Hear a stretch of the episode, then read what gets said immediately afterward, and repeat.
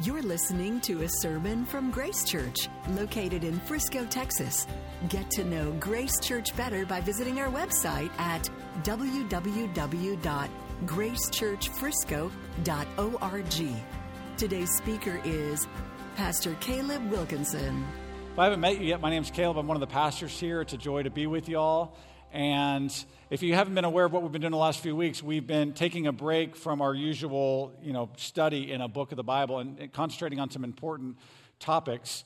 Um, last week we discussed, we looked at baptism, and this week we are looking at communion. And we th- that order was intentional because in those sacraments, baptism should come before communion. You should be baptized before you receive communion. And we are going to be receiving communion at the end of the service. So if you didn't grab the elements on the way in, you can get them in the tables in the back to help prepare for that. Well, to start off with, let's do a bit of an imagination experiment. Let's imagine our church stopped celebrating communion. We don't say anything about it, the pastors don't announce anything. As far as you know, it just stops. And we gather each Sunday to sing and pray and hear God's word. We keep meeting in small groups. We keep ministering to the next generation. We keep scattering to live all of our lives, all for Jesus, all by His grace. But we just don't take communion. Doesn't happen. How long do you think it would take you to notice? What difference would it make in your life? What difference would it make in the life of our church? Would you miss it? Now, every good experiment needs a control sample. So imagine what would happen if our church stopped singing. Again, no announcement is made. Next Sunday, the Bible's read, it's preached, we pray, and we fellowship, but there's just no music, no bands, no singing time, no lyrics on the screen. Same questions. How long do you think it would take you before you noticed? What difference would it make to your life? What difference would it make to the life of our church? Would you miss it? My hunch is that in this scenario, people would surround the pastors after the service and demand an explanation, even, even respectfully. So they might point to Colossians 3.16, which says that we should sing to one another and to God. But Threats might be made. But what about with the communion scenario? I fear that many Christians could skip it without missing it very much, perhaps without even noticing. This has, has not always been the case. It actually makes us some odd ducks in church history. Bible scholar Robert Letham compares us to just 400 years ago this way. He says, Nothing presents a starker contrast between our own day and the Reformation than the current neglect of the Lord's Supper. Today, communion hardly features a matter of significance, it is seen as an optional extra. Is communion an extra for you? Why do you think? Maybe because communion has become dangerous ground. My family and I were in Europe this summer, and when we were, we visited places where Christians had been tortured, hung, drowned, burned alive. While disagreements about the nature of the Bible and the nature of grace were the leading contenders for the bloody conflict, the sacraments were a close third. Hordes of people were persecuted, even executed because of what they believed about the Lord's Supper. Are we just sick of fighting about it? Are we just tired of fighting about it? Maybe. Or maybe it's because we modern people have so elevated the mind and reason as the ultimate basis for reality that we're just not sure what to do with something so ordinary and, and simple, some physical substance. Maybe we're embarrassed of something so earthy? What's the value of these, these physical acts? Why, why bread and wine? Why not just thoughts and words? Tim Chester, whom I borrowed this opening experiment from, provocatively asks this He says, Wouldn't we be happier if Jesus had just told us, say this in remembrance of me? Or think this in remembrance of me? Instead of handing us bread and a cup and telling us, do this in remembrance of me. Would we be happier? Now, to be clear, we shouldn't be spilling blood over it. But what if we've made a tragic overcorrection so that we value communion so little that we'd hardly notice if it went missing? Church, whatever the reasons are, when we fail to appreciate communion, we drift away from our Christian roots. We drift away from a truly God enchanted world. And more, we forsake a gift of God's grace that He gives to us to help us on our journey. What if the gospel of Jesus is something beyond our reason? Something seemingly too good to be true, too good for weak people like you and me to actually believe until the end without any aid. So Jesus doesn't just make good promises, he gives us visible confirmation of his good promises. That's the gift of communion. Jesus confirms his promises through a visible meal with his people. Jesus confirms his promises through a visible meal with his people. I think that's what we're going to see in our text today. We're going to be in 1 Corinthians 11, verses 17 through 34. And so, would you read with me? This is, this is God's word. But, if, but in the following instructions, I do not commend you, because when you come together, it is not for the better, but for the worse. For in the first place, when you come together as a church, I hear that there are divisions among you, and I believe it in part. For there must be fra- factions among you in order that those who are genuine among you may be recognized. When you come together, is it not the Lord's Supper that you eat? For in eating, each one goes ahead with his own meal. One goes hungry, another gets drunk. What? Do you not have houses to eat and drink in? Or do you despise the church of God and humiliate those who have nothing? What shall I say to you? Shall I commend you in this? No, I will not. For I received from the Lord what I also delivered to you that the Lord Jesus, on the night when he was betrayed, took bread, and when he had given thanks, he broke it and said, This is my body, which is for you. Do this in remembrance of me. In the same way, he also took the cup after supper, saying, This cup is the new covenant in my blood. Do this as often as you drink it in remembrance of me. For as often as you eat this bread and drink the cup, you proclaim the Lord's death until he comes. Whoever therefore eats the bread or drinks the cup of the Lord in an unworthy manner will be guilty concerning the body and blood of the Lord. Let a person examine himself then, and so eat of the bread and drink of the cup. For anyone who eats and drinks without discerning the body eats and drinks judgment on himself.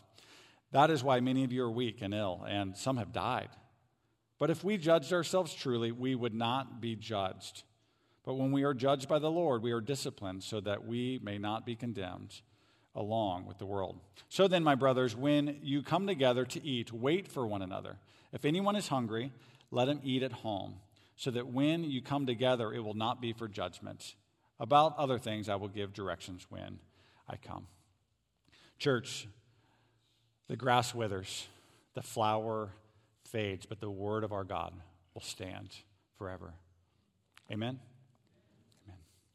Well, I think this text shows us many things, but one of the things is that Jesus confirms his promises through a visible meal with his people. Through bread and the cup, he confirms three things specifically. He confirms our forgiveness, he confirms our family, and he confirms our future. He confirms our forgiveness, he confirms our family, and he confirms our future. So, first, let's look at how this meal confirms our forgiveness. Let's start in the middle of our, the passage I just read with, with verses 23 through 26. One commentator said that these verses are like a diamond dropped in a muddy road. One of the most beautiful passages in the entire Bible is dropped into this ugly, selfish mess God's people are making of communion. The whole section I just read is a rebuke.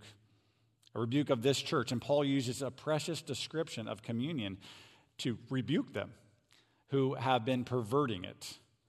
But let's look at this diamond before we look at the muddy road it's dropped on. Jesus says this. He says, "For I or, or, Paul says this, for I received from the Lord what I also delivered to you, that the Lord Jesus, on the night when he was betrayed, took bread, and when he had given thanks, he broke it and said, This is my body, which is for you. Do this in remembrance of me. In the same way, also he took the cup after supper, saying, This cup is the new covenant in my blood. Do this as often as you drink it in remembrance of me. For as often as you eat this bread and drink the cup, you proclaim the Lord's death until he comes. Okay, that's the diamond. This beautiful passage is, is all taking place on the night before Jesus was tortured and was crucified. His last supper with his disciples before he was tortured and crucified was the Passover meal, the meal Jews were commanded to share together to commemorate God rescuing them, delivering them out of, out of 400 years of slavery in Egypt. They, they ate a lamb and drank wine to reenact and remember the Passover lamb that was slain and, and its blood that was spread all over the doorpost and lintels so that they wouldn't die. And this sort of catapulted them out of bondage. But now, in this moment, Jesus takes a 1,500 year old tradition and completely transforms it. Or really, he, he fulfills it because this meal is what the Passover had always been pointing to an even greater sacrifice for an even, for an even greater deliverance.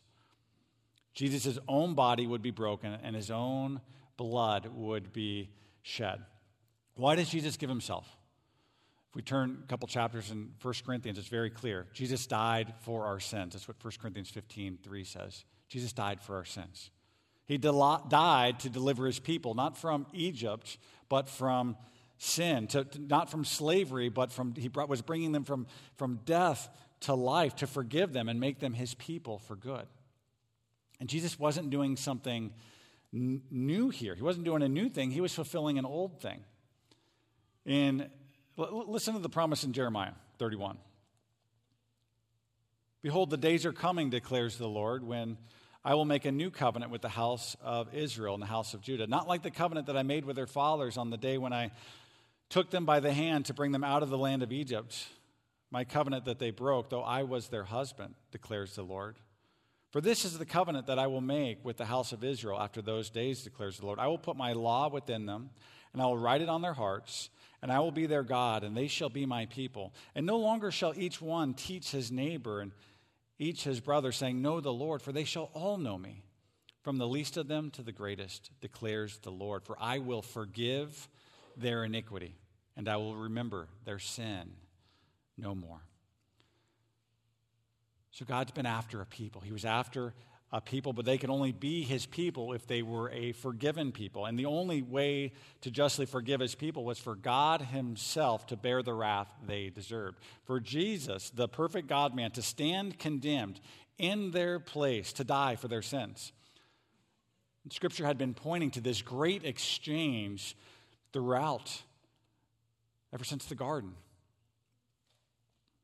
It had, been pointing to this great exchange happening one day. About 700 years before this meal, the prophet Isaiah wrote this Out of the anguish of his soul, he shall see and be satisfied.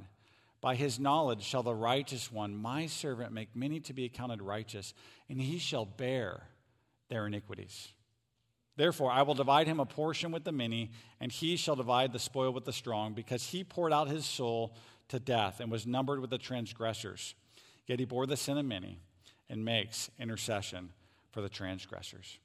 So Jesus is saying here, this is finally happening now with me. I'm the fulfillment of these promises. I'm the Lamb of God. I'm the solution to your greatest problem. I, have promised forgiveness, and now I'm going to spill my blood and die on a cross for your sins to purchase your forgiveness once and for all. So if you dr- trust me and my blood work for you, my, my, the work of my blood, you're not halfway forgiven if only you become a little better and, and come the other half. You're forgiven all the way, thoroughly and wholly. So, so, so moving forward, don't forget it. Don't let this slip. Don't fumble this reality. Do this in remembrance of me. Eat this bread and drink this cup to reenact my work for you. And remember this promise it's done. It's done. Remember it. It's done. And as we do this physical act of eating and drinking, we're to do the mental act of remembering. This meal isn't magical, it doesn't nourish us apart from faith. It's, not like medicine, which works whether you believe it will work or not. And those last two sentences I just said were what we're getting Christians killed 400 years ago. Just a side note. This isn't magical, not like medicine that works whether you believe it works or not. Remembering is key.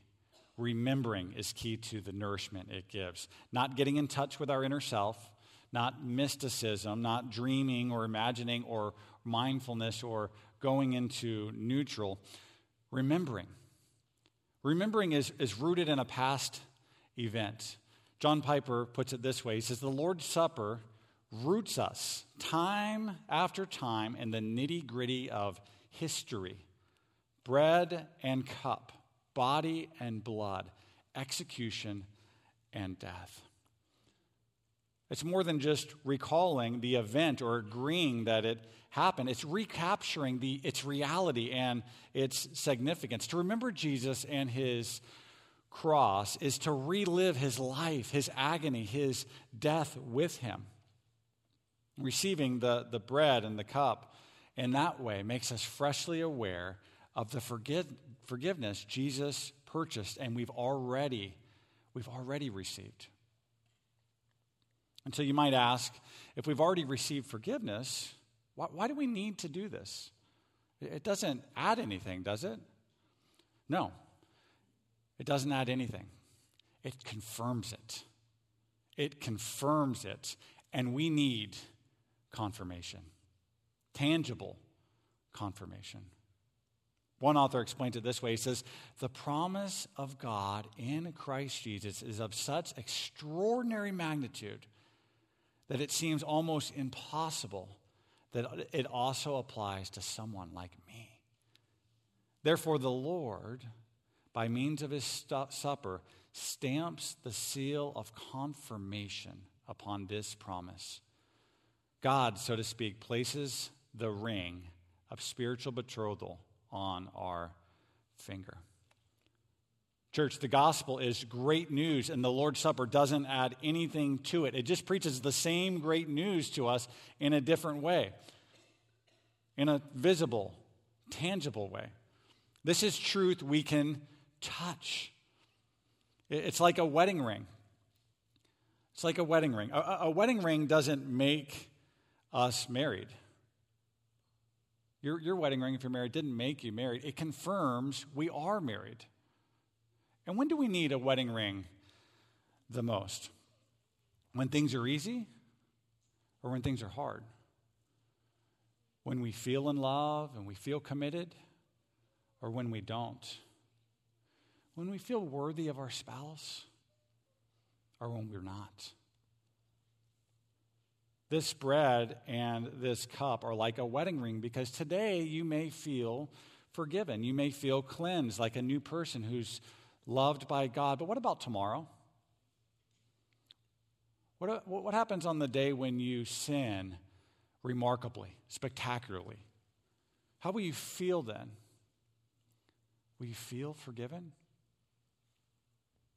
This is some of us today. You've sinned and, and you don't feel forgiven. You don't feel loved by God, but, but our feelings are too shaky to base our hope on. Hope won't survive on our subjective feelings. Our hope is based on God's promise of forgiveness, bought with an objective historical act. And yet, we're forgetful people. We're weak people who struggle with assurance. So Jesus gives us objective, visible assurance to confirm the objective, invisible reality. Lig Duncan says this He says, God, in His kindness, knowing how frail we are, knowing how battered by life we can be, has also given us his promise in bread and wine.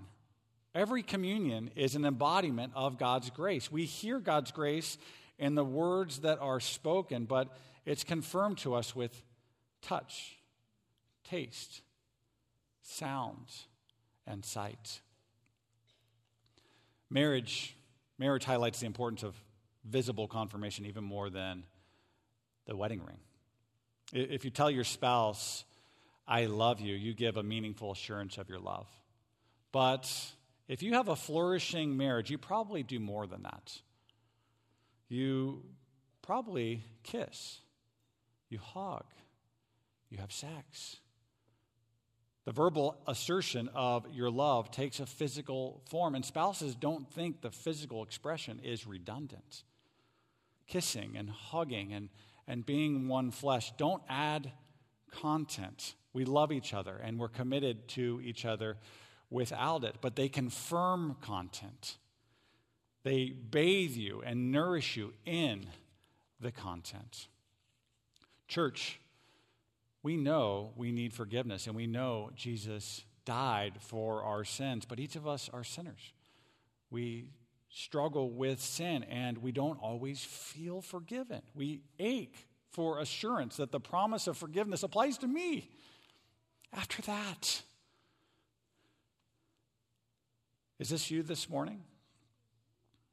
Are you more aware of your sin than God's grace? Is this you? You, you long to know His grace really, really, really, truly is for you?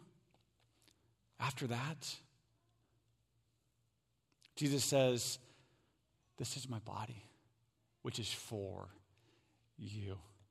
This cup is the new covenant of my blood. Do this in remembrance of me. The, the bread and the cup, they're, they're grace based assurance. Our, our feelings can't assure us, especially over the long haul. Just like something inside of us can't forgive us, something inside of us can't confirm that we're forgiven. Something outside of you must take place to forgive you, and something outside of you must confirm you're forgiven. And if you think about it, if you think about it, nothing can do that better than a meal. In one way, you could say the entire Bible is about a meal. Think about it. The first thing God does with Adam and Eve when he puts them in the garden is he invites them to a abundant feast with a hunger satisfying, pleasure giving menu. And what do we do? We rebelled. We said we want a different menu. We want an alternative menu. We rejected him, but God didn't reject us. He didn't reject us. He promised He'd restore this relationship we broke. And the Old Testament is littered with meals that picture and foreshadow restored fellowship. The Passover meal, the manna in the wilderness saying, I'm going to provide for you, I'm going to take care of you, I'm your God. The meal with Moses and the 70 elders on top of Mount Sinai to confirm the covenant. The instructions for the tabernacle and temple had a table overlaid with gold where fresh baked bread was placed, the bread of presence. The bread of presence looked back at what was lost at Eden and looked forward to the promise of a renewal of the meal together, God and man. And along the way, prophets promised a future meal, a feast with rich food and well aged wine for all peoples. And this meal was corresponding to a time when there'd be no more sin, death, suffering. The kingdom would be here. And then Jesus shows up. He feeds 5,000 people with five loaves of bread. And he says, I'm the real manna from heaven. I'm the bread of life. And, and do you remember the party he threw at Matthew's house? Jesus ate with tax collectors and sinners. And it was by eating and drinking with them that he showed them in the most tangible way possible that God welcomes his enemies. And he does the same with us. The, the true Passover has happened. Jesus died in our place. So now, at every communion meal, Jesus welcomes us to his table. He invites sinners to be his Friends, you and I are invited to slide our knees underneath the table of God. Jesus is the host. We belong to him. And if you do, eat and drink, reassured that his promise applies to you. In, in this meal, Jesus confirms our forgiveness. And with it, amazing grace, restored fellowship with, with, with him. But, that's, but that, that's not the only thing that Jesus confirms with communion. In, Jeremiah, God promised, I will be their, my, their God, and they will be my people. He promised even more than forgiveness, He promised a family. And in this visible meal, Jesus confirms our family. So, back to that muddy road in Corinth that we read about. Remember, a big reason Paul writes this letter to this church is to correct problems. And in this section, he's rebuking them for the way they're pursuing communion. They're perverting it. And they're perverting it so bad, the perversion so bad, that in verse 20, Paul says, When you come together, it is not the Lord's Supper that you eat the meal is so abused, it's been so mispurposed that it's unrecognizable. What, what was the perversion? What was so bad about their practice of communion? Let, us look again at uh, starting in verse 18. Look, look at that with me. It says, When you come together as a church, I hear that there are divisions among you, and I believe it in part, or there must be factions among you in order that those who are genuine among you may be recognized. When you come together, it's not the Lord's Supper that you eat, for this is the reason because, for, for in eating, each one goes ahead with his own meal. One goes hungry, another gets drunk. What? Do you not have houses to eat and drink in? Or do you despise the church of God and humiliate those who have nothing? What shall I say to you? Shall I commend you in this? No, I will not. This is strong, unpleasant language. It's a serious response to a serious perversion. What's the perver- perversion? division, factions, selfishness.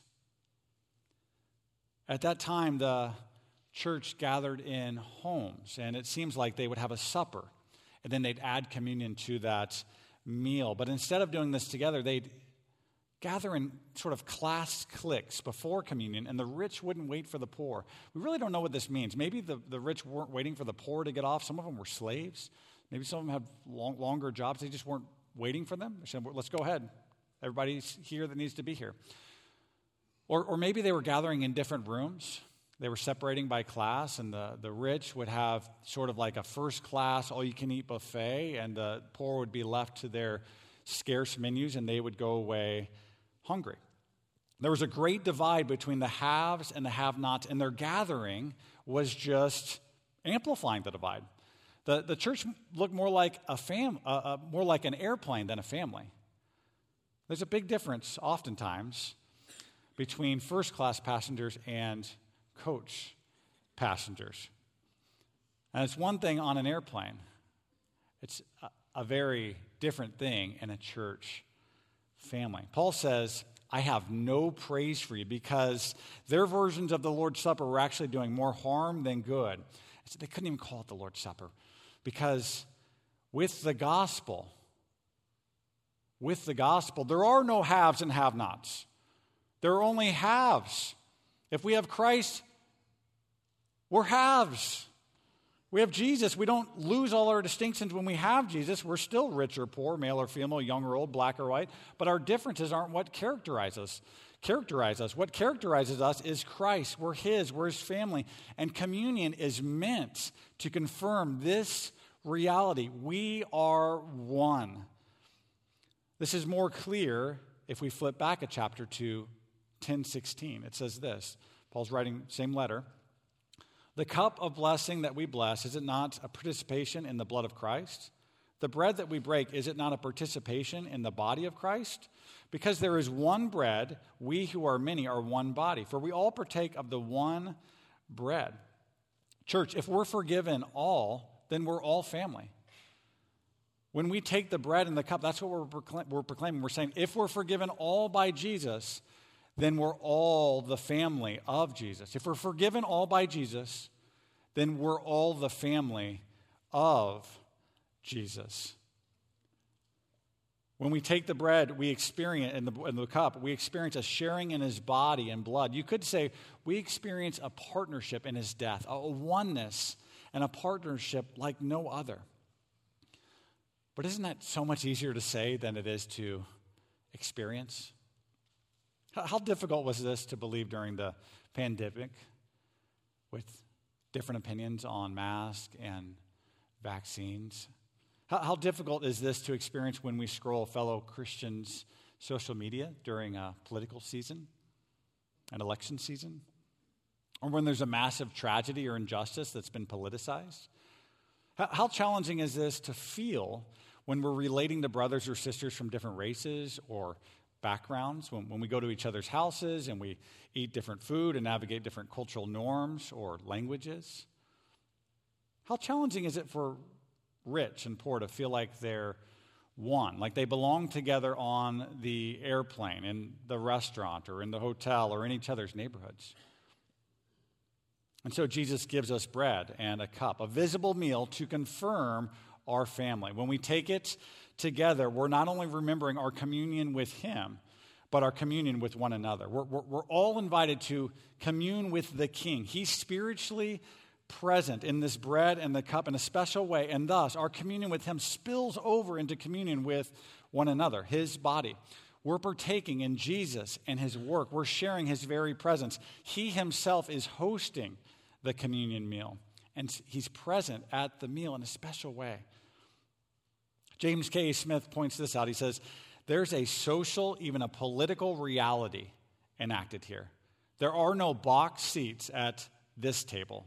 The Lord's table is a leveling reality in a world of increasing inequalities, an enacted vision of Isaiah 25 6, a feast of rich food for all people, a banquet of aged wine. This strange feast is the civic rite of another city, the heavenly city. The Lord's Supper isn't just a way to remember something that was accomplished in the past, it's a feast that nourishes our hearts now. Here, in an existent, is an existential meal that retrains our deepest, most human hungers. Listen, this visible meal confirms right now in the present that we're part of a fundamentally different political system than we get on the major news channels of our day. We, we have a different citizenship. This is like our, the, supper is like our Pledge of Allegiance. You might ask, well, why confirm that with a meal? Well, again, there's nothing quite like a meal that confirm, can confirm a family, big or small. Like the Passover meal did for Israel, this bread and this cup don't only tell the next generation what God has done, but also who we are. Jesus lived and died for us to forgive us and to make us his family. Red, yellow, black, or white, all are precious in his sight. We share him, we're his together. This bread and this cup are an identity shaping, community forming meal. You could say, since we have a different citizenship, this is our national dish.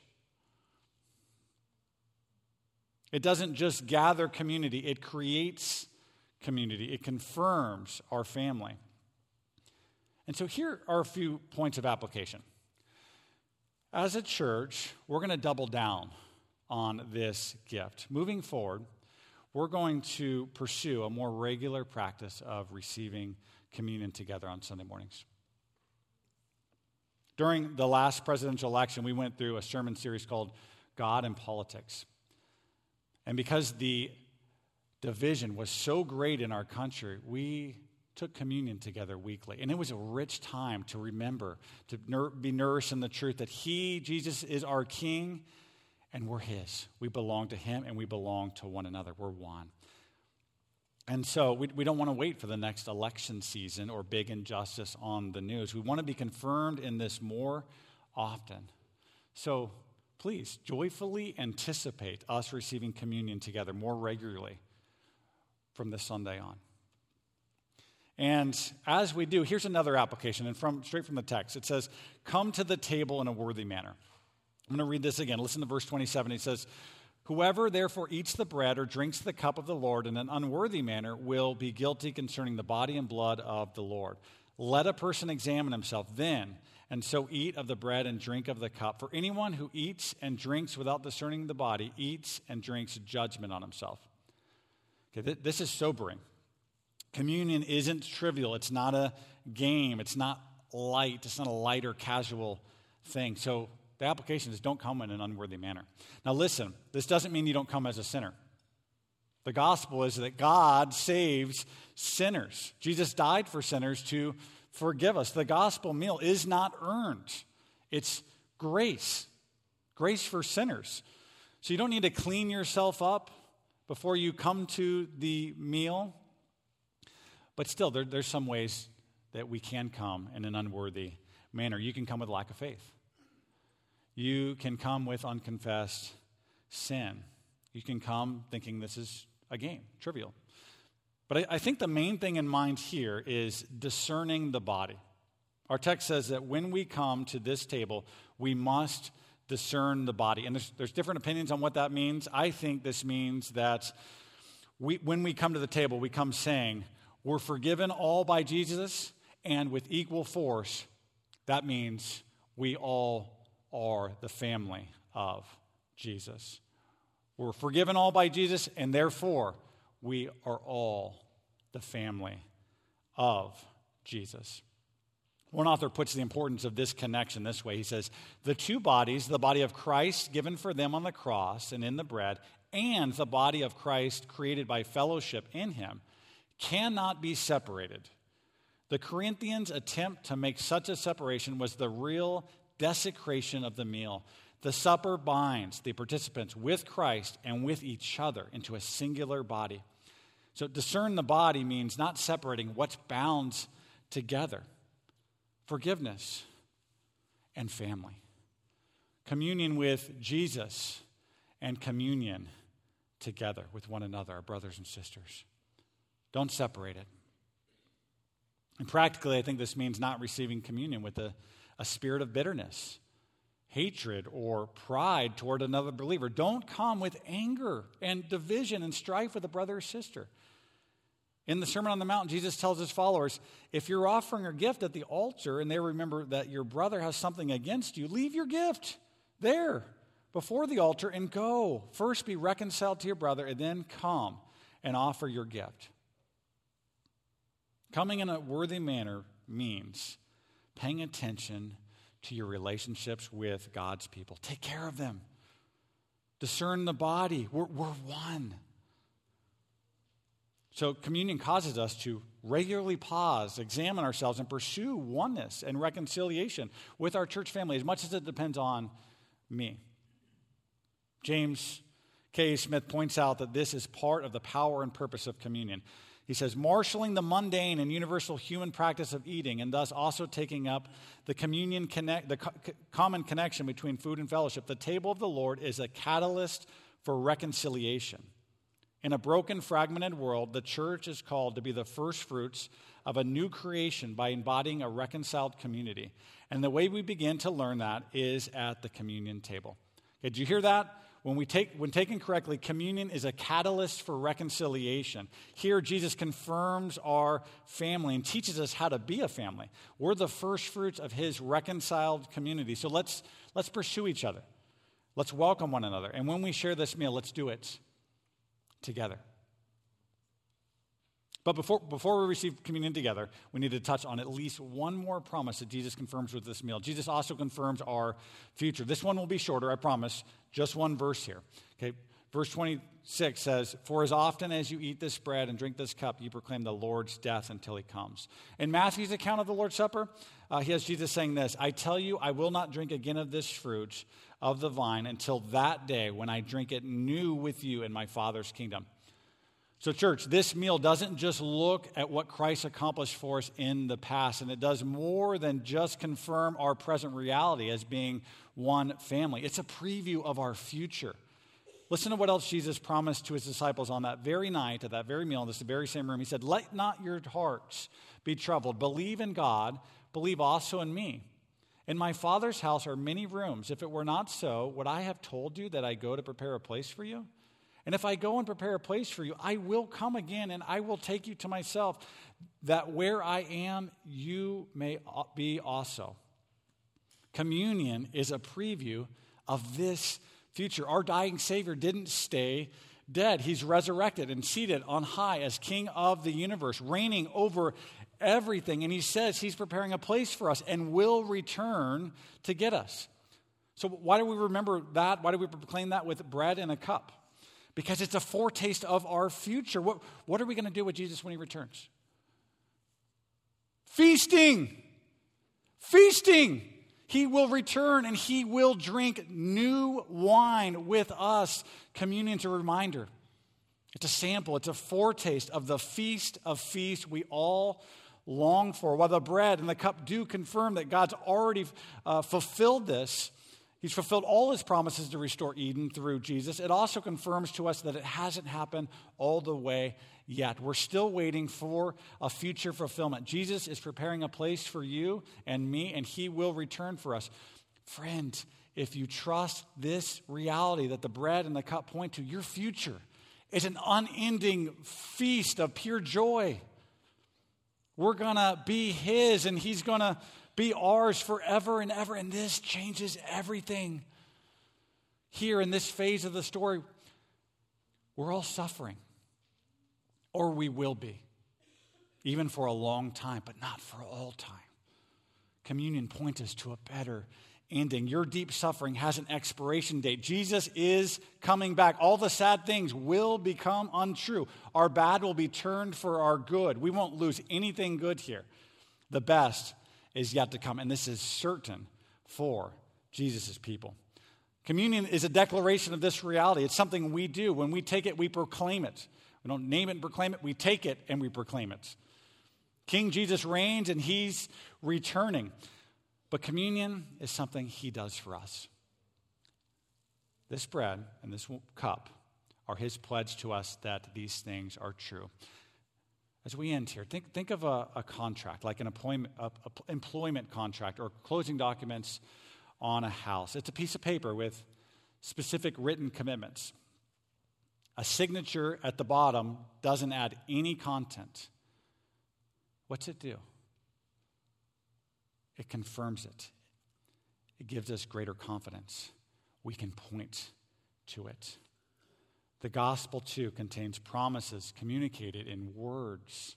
The bread and the wine are like the signature of Jesus at the bottom of the contract. His gospel promises are signed and sealed with bread and the cup. In preaching the gospel, we get promises of forgiveness, of a family, of a future we can hear. But the bread and the cup are his promises that we can see, that we can touch and taste. This is visible confirmation of all Jesus' promises for us as people. So as we prepare to sing, as we prepare to take it, let's pray. Thank you for listening to this sermon from Grace Church. To receive future messages, subscribe to the podcast on iTunes or listen online by visiting our website at gracechurchfrisco.org.